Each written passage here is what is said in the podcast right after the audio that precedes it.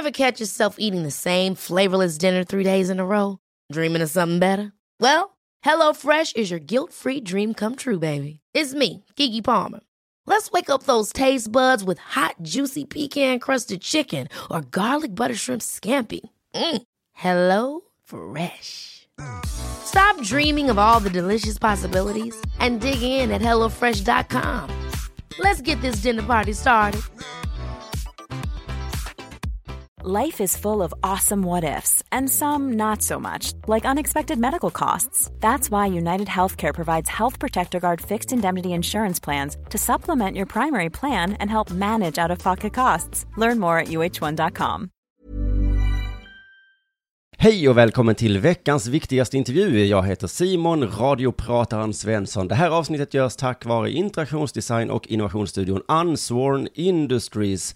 Unsworn Industries tänker ut, designar och producerar interaktiva och precis lagom ofärdiga saker, system och miljöer. Behöver du också ett vackert handlingsutrymme? Kontakta Unsworn Industries på www.unsworn.com. Det där kan du. Men nu tycker jag att vi sätter igång med denna veckans viktigaste intervju. För idag har jag ingen mindre än Göran Lamberts här. Och jag tänkte prata med honom om eh, hur det är att sitta i högsta domstolen, den allra högsta domstolen vi har. Och såklart, jag kommer inte glömma det här med Thomas tidigare kvick, Sture Luftin Bergvall. Men vad sa du? Vet, vet du inte vem Göran Lamberts är? Eh, nej, nej, nej, men då, då berättar jag väl bara det för dig i så fall. Det ska, det, det ska nog gå ganska snabbt. Göran Lamberts jobbar på Högsta domstolen. Coolt va? Där sitter han med 13 andra justitieråd och beslutar vem som gjort rätt och vem som gjort fel. Man kan säga att han är som Matthew McConaughey i A Time To Kill. Eh, men i så fall så ljuger man. Han är lite mer som Ally McBeal. Nej, nu ljög jag igen. Han är såklart Judge Dredd. Mest känd är Göran förstås som central figur i den här såpoperan om Thomas Quick. Eh, där han med en dåres envishet vägrar hoppa av den, den, den förlorande sidans lag. Redan 2006 avslog han en resningsansökan från Thomas Quick, men nu när Thomas blivit frigiven av en svensk domstol så vägrar han ge med sig. Som ende svensk hävdar han att Sture B visste och kan vara skyldig och att det absolut inte har varit någon rättsskandal. Begreppet ensam galning brukar användas som brottslingar, men i det här fallet känns det nästan relevant att använda även på juristen. Men bara för att han är ensam betyder det inte att han kan ha rätt. Det har säkert bevisats någon gång i, i historien. Det coolaste med Göran Lambertz är inte bara att han är ensam om en ganska speciell åsikt, utan att han är även orädd och ger sig in i debatten med Sveriges största pösar, jämt sittande och tampas med de främsta härskarteknikkunniga farbröderna vi har, som Jan Guillou och Leif GW Persson. Fnysande och suckande påstår de att Göran är dåligt påläst, att han ljuger och att han är galen. Senast jag såg honom fick han inte bara Leif GW emot sig, utan även en fräck slyngel vid namn Dan Josefsson som skrivit en hel bok om hur fel Göran Lambertz sa, minst den andra boken på ämnet. Göran har fel, vi andra har rätt. Två mot en var det där alltså. Sen kom ytterligare en person in i studion och hävdade att Göran hade fel. Tre mot en var det krävs alltså för att tysta den här Göran Lambert. Men nu är det bara en mot en. Jag ska ändå försöka, precis som Leif GW, sucka så högt jag kan och gnugga handflatan i ansiktet och himla med ögonen medan Göran pratar. Så att allt ska kännas som vanligt. Nu jag säger hej och välkommen på dig då, Göran Lambert. Tack ska du ha Simon. Mm, välkommen hit. Vad är det du gör när du inte sitter Aktuellt eller Veckans Sport och pratar om? Jag eh, arbetar ju som du sa på Högsta domstolen och det Ja. är ett heltidsjobb. Man går Det dit det. och sitter på sitt kontor och Jag man går tycker hem. du är väldigt och... ofta i, i, media och pratar om. Ja, men det är inte, fritiden kanske inte då. tillräckligt ofta ändå. Man kanske borde vara det lite oftare så att folk förstår vad man säger. Ja, ja, ja, men det är bara det är fritiden då som du gör. Det är som Det är en fritiden. hobby då, kan Det är fritiden, det är en hobby ja. Mm. Spännande. Men vad, vad hette det då? Sa du justitieråd? Justitieråd heter det. Ja. Ja. Vad är det för någonting? Det Ja, då är man domare i Högsta domstolen, Jaha. eller den titeln används även för Högsta förvaltningsdomstolen. Vi har två högsta domstolar i Sverige och vi är alla justitieråd, vi som är domare där. Okej, men varför? Domare låter häftigare än, än justitieråd. Ja, det tycker ju inte vi jurister. Vi tycker att justitieråd låter så häftigt det kan. Jaha, men har ni några speciella kläder på er? Nej? Nej, det har vi inte. Vi har våra egna kläder. Ja, okej. Men sitter ni på något sätt i en rättssal och slår med en hammare eller någonting? Det händer att vi sitter i en rättssal och slår med en klubba. Men eh, det är ganska ovanligt i Högsta domstolen. Där sitter man mest och gnuggar sina geniknölar över papper. Och så man har själva den åtalade inte, ni ser sedan Nej, dem eller? Ytterst sällan. Ja, Okej. Men hur kan ni då besluta om? Ja, det är så att Högsta domstolens verksamhet handlar om att skapa prejudikat, som det heter. Att leda de andra domstolarna, att tala om för dem hur det ska vara, hur praxis bör vara. Men jag trodde det var så att det började med tings, och så överklagar man till hov, och så överklagar man, så hamnar man hos dig. Just det, men det är ytterst sällan man överhuvudtaget får upp sitt mål i Högsta domstolen. Det får man i princip bara upp om vi tycker att det här är värt att gå igenom för att vi kan leda de andra domstolarna, ge dem eh, ledning i en fråga som är svår. Så om jag har cyklat utan lyse och så, eh, får jag, så försöker få jag ända upp det till högsta domstolen och så säger jag så, det var inte så farligt. Då måste tingsrätterna sen säga också det, det var inte så farligt. Släpp det. Eh, just det, då säger tingsrätten i så fall att det måste inte vara så farligt. Det målet får du inte upp till oss om det inte är något väldigt speciellt med det. Du får inte upp det till hovrätten heller för övrigt. Nej, kanske. Ja, då ska det vara något särskilt med Du ska, du ska se, vi ses en dag Göran med min, mina cykellampor.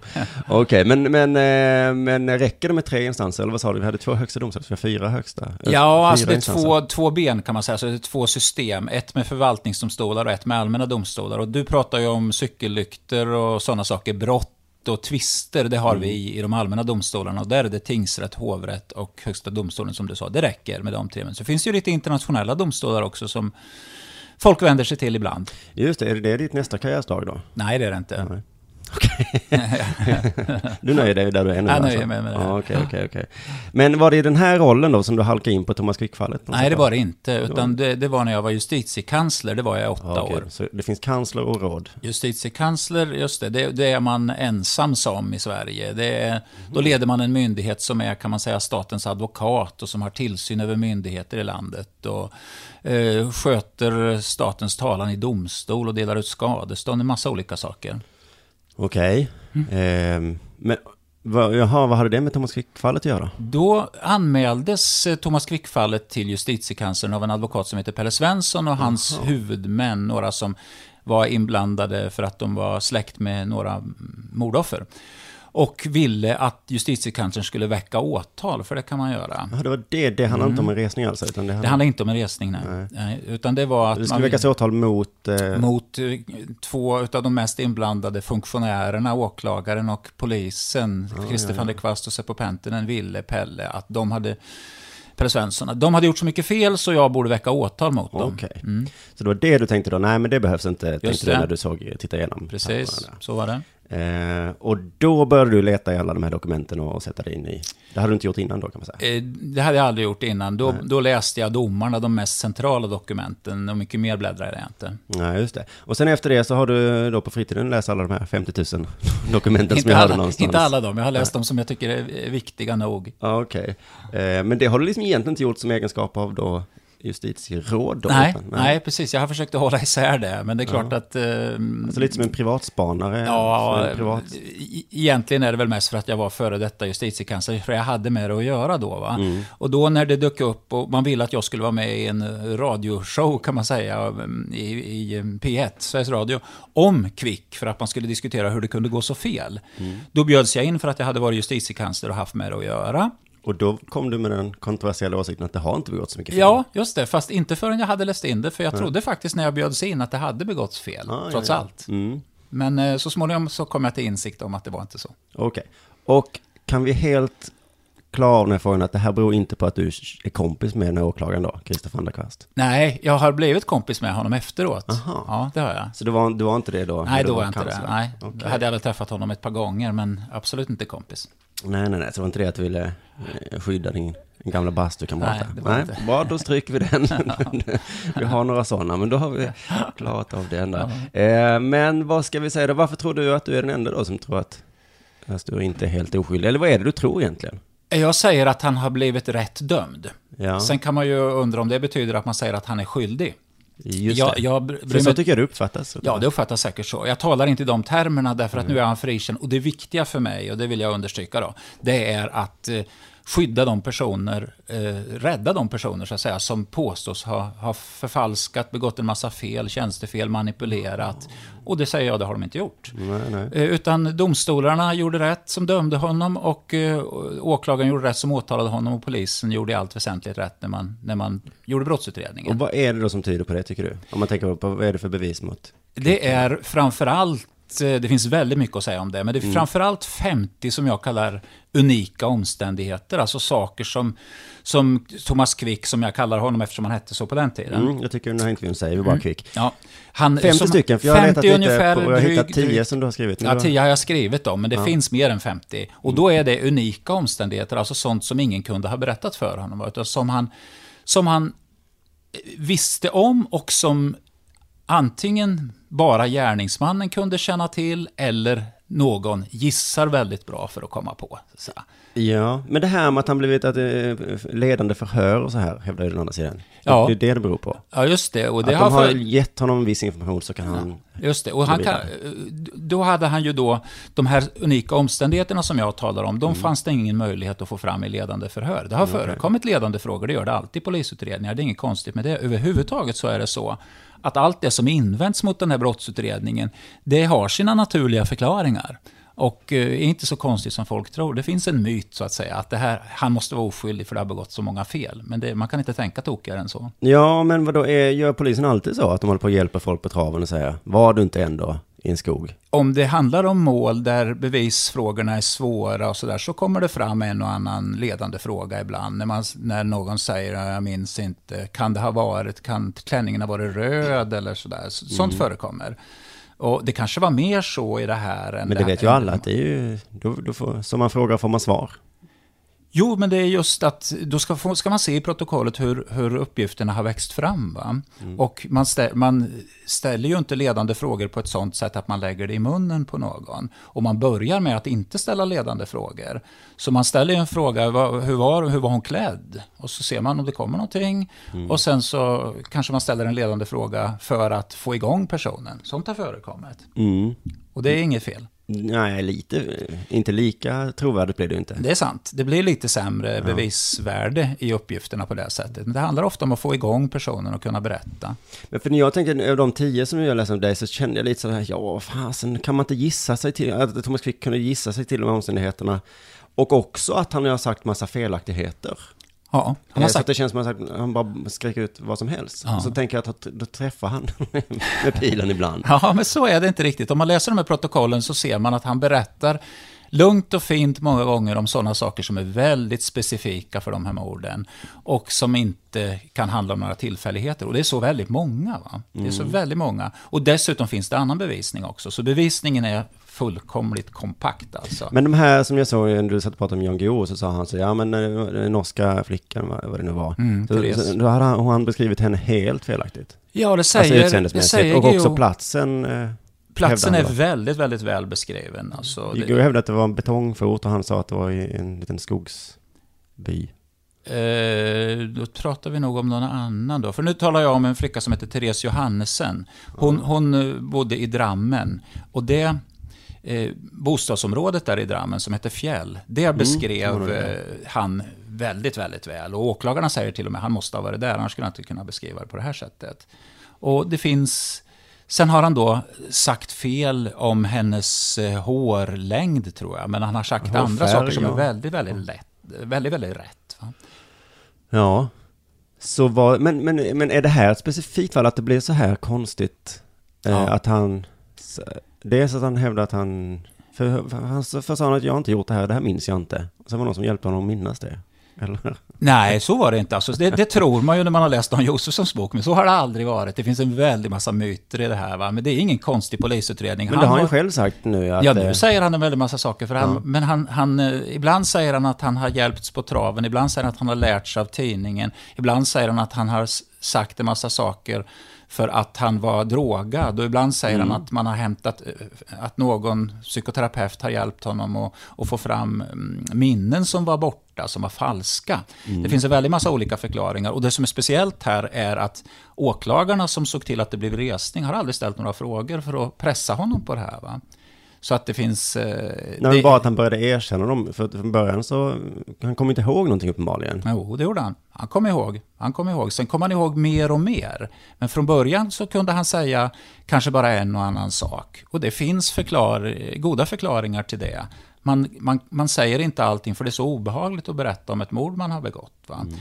Och, och så kan man väl säga, jag har förklaringar, du, du talar om goda förklaringar, men det var ju ändå fel. Ja, ja, men faktum, det som kvarstår är att det finns massor med bevisning som gjorde att domarna är riktiga. Och allt som folk kommer och säger om att det var ju fel i det där och där hänseendet, det har sina rimliga förklaringar. Bevisläget är sådant, det är ingen tvekan om det att det finns massor av tung bevisning mot honom och nästan ingenting som talar för att han, att han dömdes felaktigt. Nej, men det här med, med det, sägs, det finns inga tekniska bevis, inga vittnen och sådär. Jo, det finns tekniska bevis.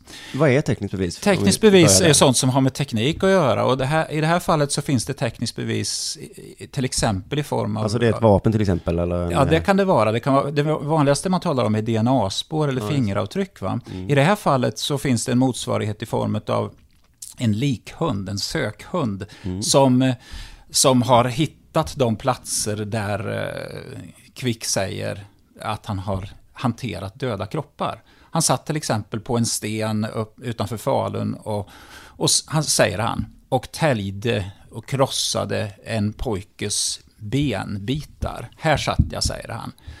Så tar man dit hunden några dagar senare. Några dagar senare? Ja. Vi har läst att det 15 år senare man tar dit hunden. Nej, sex dagar senare var det. Sex dagar senare. Alltså det, det, det hände ju långt senare. Han mm. erkände mm. ju långt, långt, långt senare. Alla ja. de här morden var ju kalla. Alla morden var sådana som man hade inte kunnat eh, hitta någon mördare. Först när Kvick började eh, erkänna så började man rulla upp de här fallen. Ja, I något fall så hade, det, så hade det skett en rättegång Men hur funkade Han var eh, anhållen för något annat då? Vid tillfället. Ja, ja han var dömd. han var dömd för eh, ett grovt rån och, och grov stöld som det heter. Så kom han tillbaka till Och hur kom de här alla åtta, åtta det va? Hur kom de upp och pinpointades till honom? De just? började han berätta om allt eftersom. Jag tror det var första gången tror jag de var ute och badade och han talade med någon av dem i personalen på Säter och sa hur skulle det vara om jag har gjort någonting väldigt hemskt? Ja, då då? Jag kanske dödat någon. Sen var det massor med psykoterapi där han berättade om en massa sådana här fall. Och allt eftersom så anmälde man till polisen så att polisutredningarna kom igång också. Så var det psykoterapi och polisutredningar parallellt. Och där berättade han allt eftersom om de här morden. Men då kan och det väl det här ha hänt eh, som Dan Josefsson tar upp med att man planterar minnen och så vidare. Ja, det kan det ha hänt, men det är inte så han invänder själv. Han säger inte att det dök upp genom några planterade minnen, utan han säger att han läste in sig på fallen i tidningar. Eller mm. också så har polisen berättat för honom. Så de här planterade minnena, de får Dan Josefsson och Sture Bergvall prata ihop sig om. Nej, det, det, är inte på något av de sätten, alltså det är så uppenbart eh, hur det är. Eh, och eh, det är en stor myt. En Men är det inte konstigt att, att man lämnar så lite spår efter sig om man begår åtta mord och är uppenbarligen lite galen? Ja, han lämnar ju kroppar efter sig. Han lämnar ju sex av de åtta kropparna lämnade han ju efter sig. Ja, om det nu var han som till och med i Palmemordet hittar man ju en pistol liksom, men här har man ju inte hittat. Nej, och det beror väl mycket på det, eh, om det nu är på det här sättet, mm. att eh, det var mellan 10 och 20 år senare som man, som man eh, uppdagade de här morden. Brotten, brottsutredningarna var nedlagda, mer eller mindre nedlagda, man hade ingen, ingen person som var misstänkt. Kvick eh, erkände, då började man uppdaga det. Och då är det så att eh, ett ben som, som han säger att han har huggit av, sågat sönder, ja det kan man inte hitta no några spår i därför att brosken där man sågar i No. har försvunnit. Va? Men det, med, det var någon som antydde om den här hund, likhunden då, att eftersom det var så långt senare, det kan ha varit ett djur, liksom efter så lång tid så är det svårt att veta vad, vad den hunden markerade för egentligen. Ja, men eh, hunden markerar för människa markerar på ett särskilt sätt för död människa. Och man, har man varit på de där platserna och förstått hur det har gått till, så lovar jag dig, man, har, man kan bara inte tänka sig hur det kan vara på något annat sätt. Du har varit med lika, när du sett en liknande ja, jag, jag har varit med. Hur markerar Efter, den då? Ja, jag var inte med när hunden gjorde det, men jag var med och hörde det berättas för mig. Hunden, hunden, gjorde, hunden gör så här att den får, den får vittring och så sticker den till platsen och så skäller den, i det här fallet simmar den runt den här stenen, skäller mycket, mycket intensivt. Hur gör den när det är ett djur då? det, då, då går den fram och nosar, gläfser lite grann och så går därifrån. Den markerar på ett mycket, mycket speciellt sätt. Så gör likhundar. De kan det här så att säga. Men tycker du det är samma trovärdighet till alla de här åtta morden? Att, att han, ungefär samma. Ungefär samma. Så ja. det är inte så att det, vissa är troligare? Nej. Nej. Eh, för jag tänkte att det alltså, skulle kunna vara skyldigt till vissa då, men inte alla. Ja, det skulle ju kunna vara så, men det är, bevisningen är oerhört stark mot honom i alla åtta. Mm. Får jag fråga också, du har upprepat några gånger, har du skrivit så här, det är en felaktig slutsats att säga att han är oskyldigt dömd eftersom han är friad.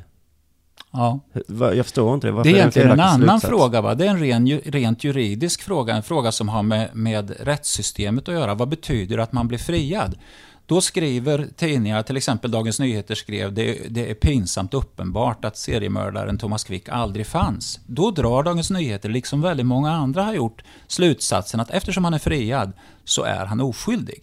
Det är väl jätterimligt att dra den slutsatsen. Ja, men det är fel. Alltså? Ja, därför att eh, friad blir, fri, de flesta kan man nog säga som blir friade är skyldiga. Och det beror på att man har ett beviskrav som är väldigt högt. Va? Det ska vara ställt utom rimligt tvivel att man är skyldig för att man ska kunna dömas.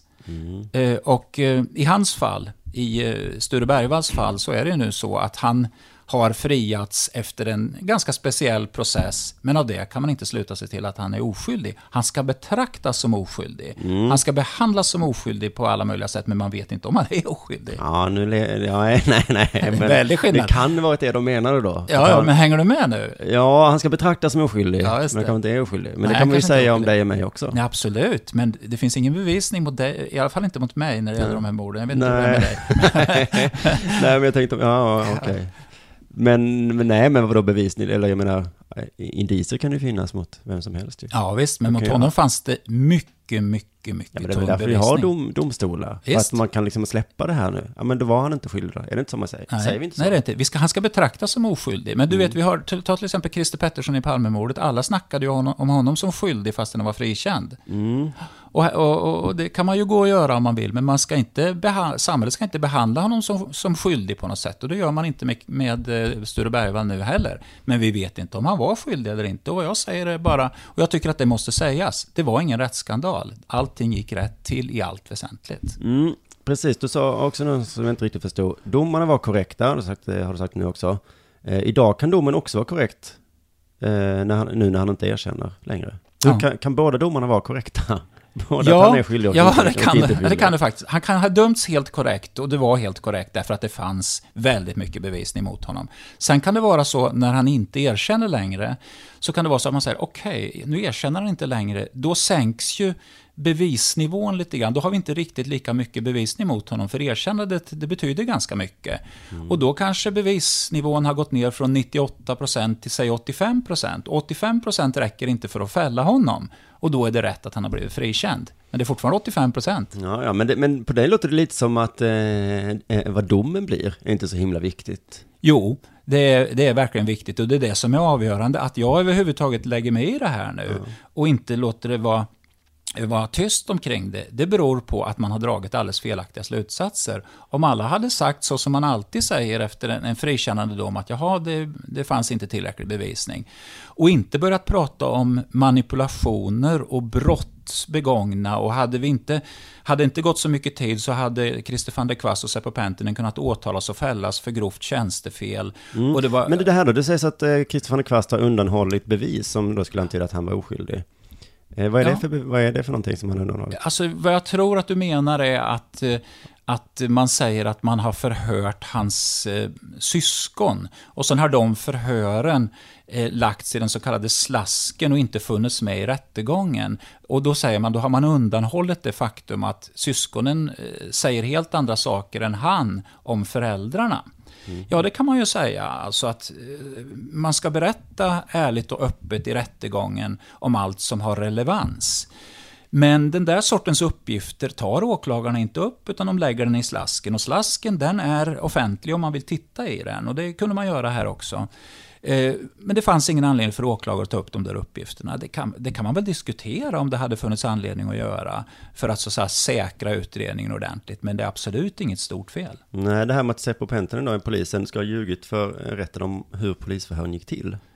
Ja, det är, det är så orimligt det kan vara. Man- Om man läser alla domarna och ser vad Seppo Penttinen har sagt så ser man att det här är helt korrekt. Då säger de att han ljuger därför att han har sagt att i allt väsentligt så var uppgifterna de samma genom hela brottsutredningen. Ungefär säger han beträffande Johan Asplund. Ett av morden alltså.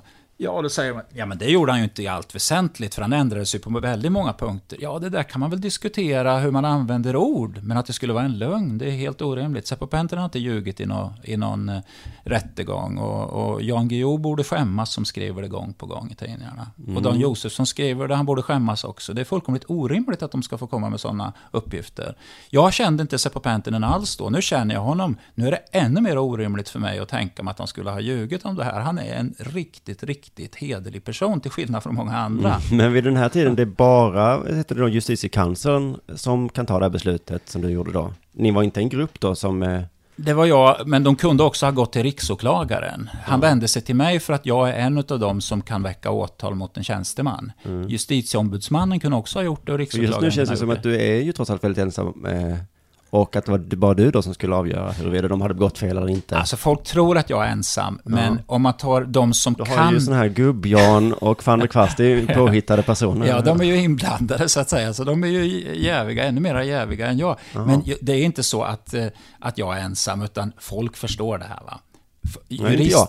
Nej, inte du. Men, men, jurister förstår, om de tittar på bevisningen i de här målen så ser de ju att det är väldigt, väldigt sannolikt att det dömdes rätt. Och det förstår GW Persson och Jan Guillou också, kanske inte Dan Josefsson.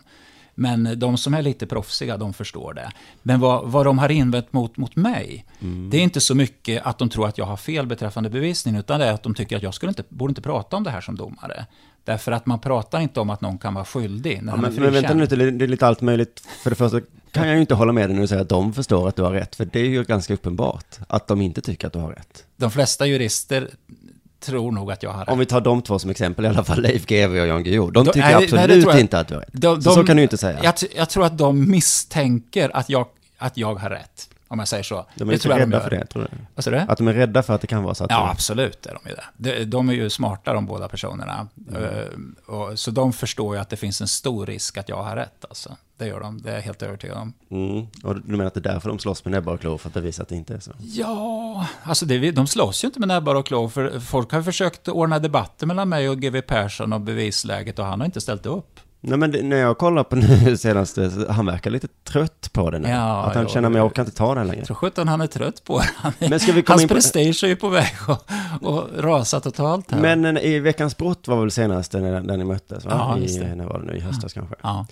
Och eh, då, ja men det var ju lite intressant att jag skrev upp det här, för att det var ju en härlig, ett härligt program. Eh, ja men hunden Sampo där, precis. Eh, då så påstår Dan Josefsson, då, alltså precis tvärtom mot vad du säger, att eh, polisen där som har gått med hunden har faktiskt skrivit så här att eh, ja, men vi hittar inte någonting här där hunden markerar. Så det här går inte att använda som bevis. Det kanske fanns något sånt också. Men det fanns ett antal ställen där han faktiskt markerade där Kvick hade pekat. Va? Vad är det ni hämtar era uppgifter härifrån då? Från de tekniska undersökningar Men som har ni har samma papper ni har läst? Ja, vi har samma papper. Alltså det kan ju, det kan ju finnas papper i, eh, i utredningen där det står att här, här har Kvick pekat och här markerar inte Sampo. Mm. Så då menar han väl det då? Va? Ja, men de menar att hunden hade markerat, men att man visste inte vad hunden menade där, som du säger. Alltså, mm. var det ett djur eller var det en människa eller var det någonting annat? Ehm. Det kan nog ha varit så att det var fel någon gång, som, uh, att hunden gjorde fel någon gång. Men i allt väsentligt så gjorde den rätt. Det var så att Quick pekade ut platser där han hade hanterat de döda kropparna. Det, det gäller tre mord. Dels Therese Johannesen, dels Johan Asplund och dels en, en flicka i Norge som, där det inte blev åtal. Och där har hunden hittat de här platserna och markerat precis på det här sättet. Förklara för mig Simon hur det ska kunna gå till. det Nej, klarar du inte. Jag skulle vilja att du förklarar för mig hur två intelligenta personer har läst samma papper och kommer fram till två helt olika slutsatser. De vill inte, läsa, de vill inte läsa dem på rätt sätt. Alltså det, det är väldigt många som Men vad är deras agenda då, undrar jag? Ja, det är en väldigt bra fråga. Men jag tror att det är så här att man, man har faktiskt trott att man har avslöjat någonting.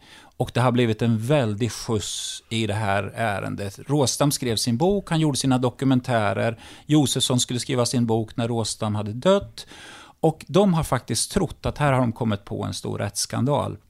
Och det har kanske sett ut så. Och de har varit oproffsiga, de har inte kunnat bedöma bevisningen i målen. Kan man bedöma bevisningen samlat så ser man att de har fel. Ja, sen var det det andra då i den här debatten, så den liksom var helt, eh, där de kallar det för lögnaren. För Don Josefsson har skrivit en bok då om, om psykologerna på Säter som, Mm som eh, eller, teorin om bortträngda minnen som var stor på den tiden. Mm. Och eh, de sa, det är nämnt i, i domstolen här, i domarna, och du säger det är det inte alls då. Nej, det finns omnämnt begreppet, men det är absolut inte så att det i domarna görs någon sak av att han skulle ha kommit på det här genom psykoterapin. Det finns ingenting om det. Domarna handlar om alla de saker som han faktiskt har berättat om. Va? Hos Alltså, psykologerna, antar jag. Nej, hos polisen. Hos polisen. De har inte tagit upp bevisning där. Det är klart att ibland kan det vara så att han har berättat samma saker för dem. Men allt det här som han har berättat för polisen, det är det som står i protokollen. Va? Och det är ju inte så att psykoterapeuterna har, har eh, fått honom att komma ihåg någonting som han hade glömt bort. Det är ju det teorin om bortträngda minnen handlar om. Mm, att man Men ska så- ha begått något traumatiskt så glömmer man bort det och sen så kan man genom terapi då komma ihåg det igen. Ja, just det. Men och du, så, så har det inte varit. Så har det inte alls varit. Utan det har kommit fram på ett helt annat sätt. Och då kallar han mig lögnare som påpekar att det var fel. Men Don Josefsson har skrivit en intressant bok om bortträngda minnen och han har rätt i, mycket, i mångt och mycket. Men det har ingenting med Thomas Quick att göra. nej, nej, nej. Tänkte vi kunde prata om bortträngda minnen, men det har egentligen inget med Thomas Quick-menar då att göra då. Alltså det, det, För som jag förstår det så är vetenskapsmännen lite kluvna inför den här teorin. Ja, vi kan prata om den. Men det som skulle kunna ha med honom att göra, och det tror jag att Don Josefsson har tänkt, det är att han pratar om sin barndom. Och han pratar om att en, en bror som heter Simon dog när han föddes. Och det gör han en väldig sak utav. Och då säger man att det Eh, det var någonting som han har kommit på senare och det kan vara ett bortskänkt minne som plötsligt har dykt upp. Ja, så på det sättet skulle det kunna ha relevans det här med bortträngda minnen. Men morden, de åtta morden och för övrigt tio till mord ungefär som han har berättat om och erkänt, de har ingenting med bortträngda minnen att göra. De säger ju han att han har läst sig till i tidningarna. Mm. Men det här med den här kvinnan som var bestämde på Säter och sådär, som övertygade honom enligt egen utsago att han skulle fortsätta med den här erkännande processen.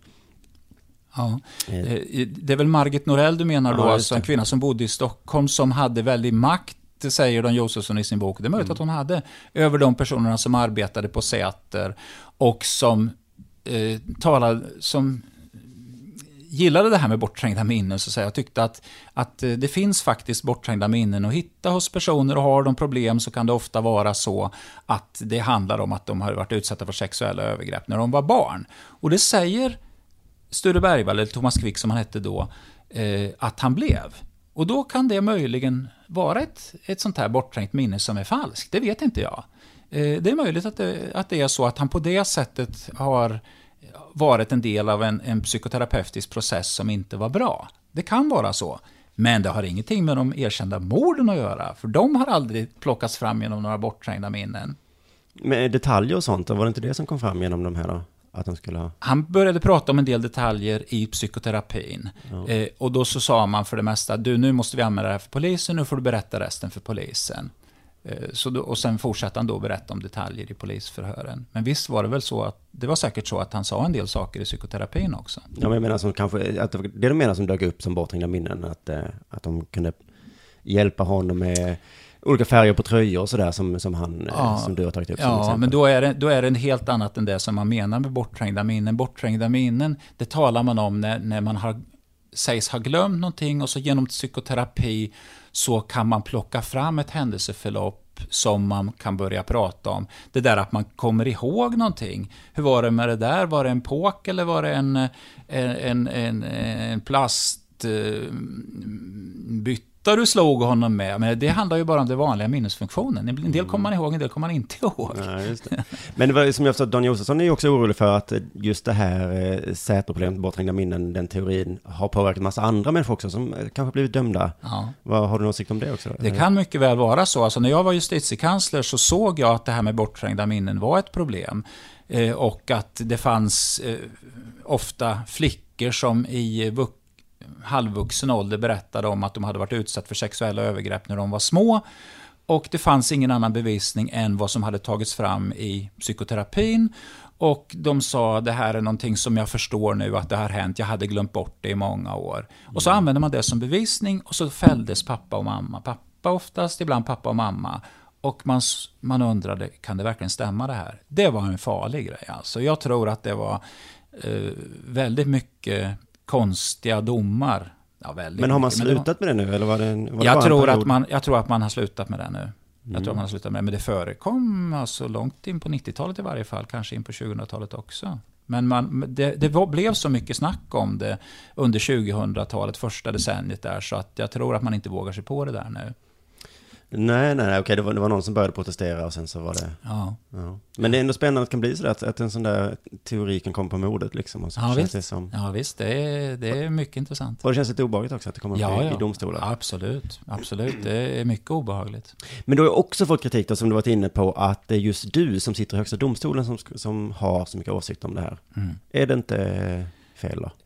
Jag tycker inte att det är fel, man kan diskutera det, men eh, eh att jag gör det beror ju på att ingen annan gjorde det, så att säga. Och jag hade en viss eh, kunskap om det här. Och jag såg att eh, personer beskylldes, Claes Borgström, Christer van der Kvasse på Pentinen, Birgitta Ståhle, Sven och Kristiansson, beskylldes för att vara brottslingar, beskylldes för att manipulera, ljuga, hitta på, gömma undan.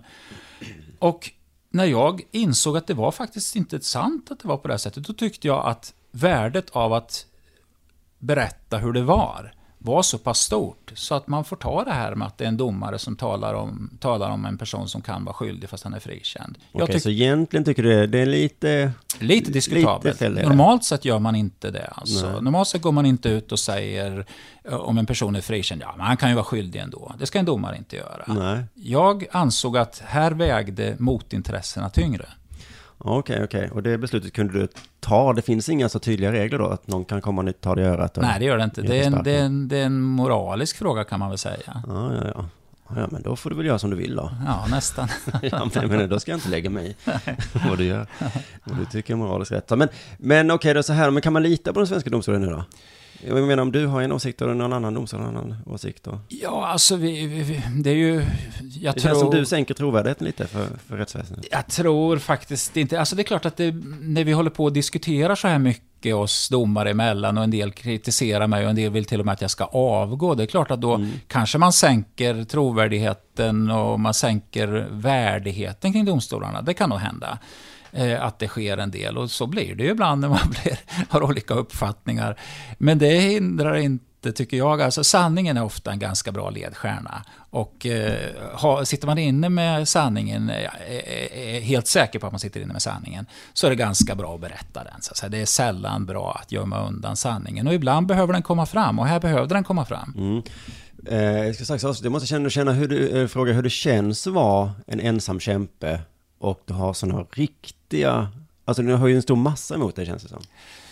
Ja, så Men jag som är oinsatt tittar på tv, mm. då tänker ja. jag ju så här, de andra har ju rätt. Ja, det, det, tror jag, det tror jag du har helt rätt i, att det gör alla, därför att det är så många. Och det jag tror också att själva historien är sådan att man tror gärna att det var så, att när nu Kvick, eller Bergva som han heter nu, när han säger att han, han, han eh, hade faktiskt inte gjort det här, då har dramaturgin varit sådan att man tror på det. Och det har de flesta gjort och jag tycker att det är rätt begripligt. Mm. Men eh, nu råkar det vara så att det inte är sant. Alltså. Men det bekommer inte dig då? Liksom, person, ja, eller det... det... är klart att ibland bekommer det mig. För att ibland är det obehagligt. Va? Och man märker att alla är ute efter en Expressen, Aftonbladet och till och med Rapport och, och, och, och vad de heter. Vill att man ska göra bort sig och de försöker också leta upp Eh, galenskaper som man har gjort. Och så där. Det är klart, ja. det är lite obehagligt. Samtidigt är det lite stimulerande måste jag säga. Ja. Därför att eh, jag är så säker på att jag har rätt och det är ganska kul att vara ensam ute i debatten och, ja. och, och, tala om hur det är så att säga. Ja, ja, men så länge du är helt säker så känner ja, du dig trygg. Men ja. tänk om du en dag kommer på, helvete, vad har jag gjort? Ja, jag har haft fel hela tiden. Visst, det, det vore ju inget behagligt. Och då ska, Men då lovar jag att jag ska säga det. Ja, men vad det ser jag. Nej, jag ser inte fram emot. Nej, jag hoppas att det på något sätt, det hade varit kul om du fick upprättelse på något sätt. Eh, jag tror att det kommer gå. Finns det någon annan som kan skriva en sån här lika tjock bok som, eh, som Dan och... Ja, alltså vi skriver ju nu böcker, några av oss. Jag håller på att skriva en bok. Jag tänkte inte den skulle komma ut förrän nästa vår. För nu finns det en utredning, en kommission som sitter och ska undersöka vad det var som gick fel. så att säga. Och då, då är det väl bra att den får jobba någorlunda i lugn och ro. Och den kommer att, att ge mig rätt så mycket rätt. Okej, okay, men, men du menar det finns en kommission som ska... Du tycker också att det har begåtts fel? Ja, det har begåtts fel av resningsåklagarna. Okej, De- men under, de under första till- domen begicks inga fel? Men Nej, det, alltså inga fel kan man ju aldrig säga, för att små fel begås ju alltid, va? men inga avgörande fel. nej.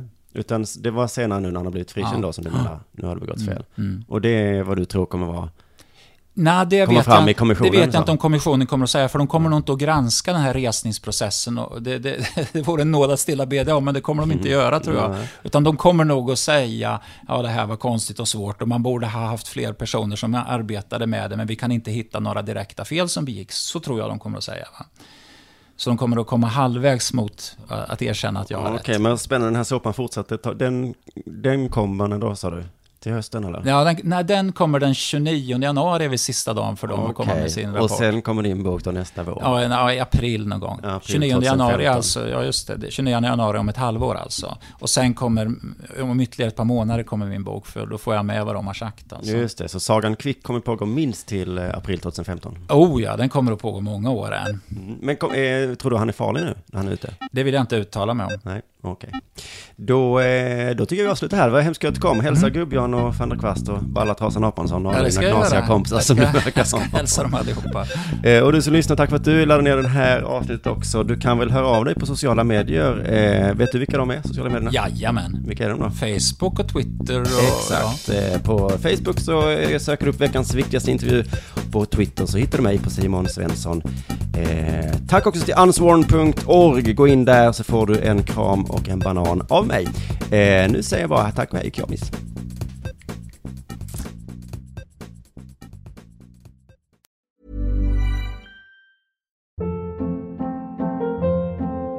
Hold up. What was that? Boring. No flavor. That was as bad as those leftovers you ate all week. Kiki Palmer here, and it's time to say hello to something fresh and guilt-free. Hello Fresh. Jazz up dinner with pecan-crusted chicken or garlic butter shrimp scampi. Now that's music to my mouth. Hello Fresh. Let's get this dinner party started. Discover all the delicious possibilities at hellofresh.com. Planning for your next trip? Elevate your travel style with Quince. Quince has all the jet setting essentials you'll want for your next getaway, like European linen, premium luggage options, buttery soft Italian leather bags, and so much more. And is all priced at 50 to 80% less than similar brands. Plus, Quince only works with factories that use safe and ethical manufacturing practices. Pack your bags with high-quality essentials you'll be wearing for vacations to come with Quince. Go to quince.com slash pack for free shipping and 365-day returns.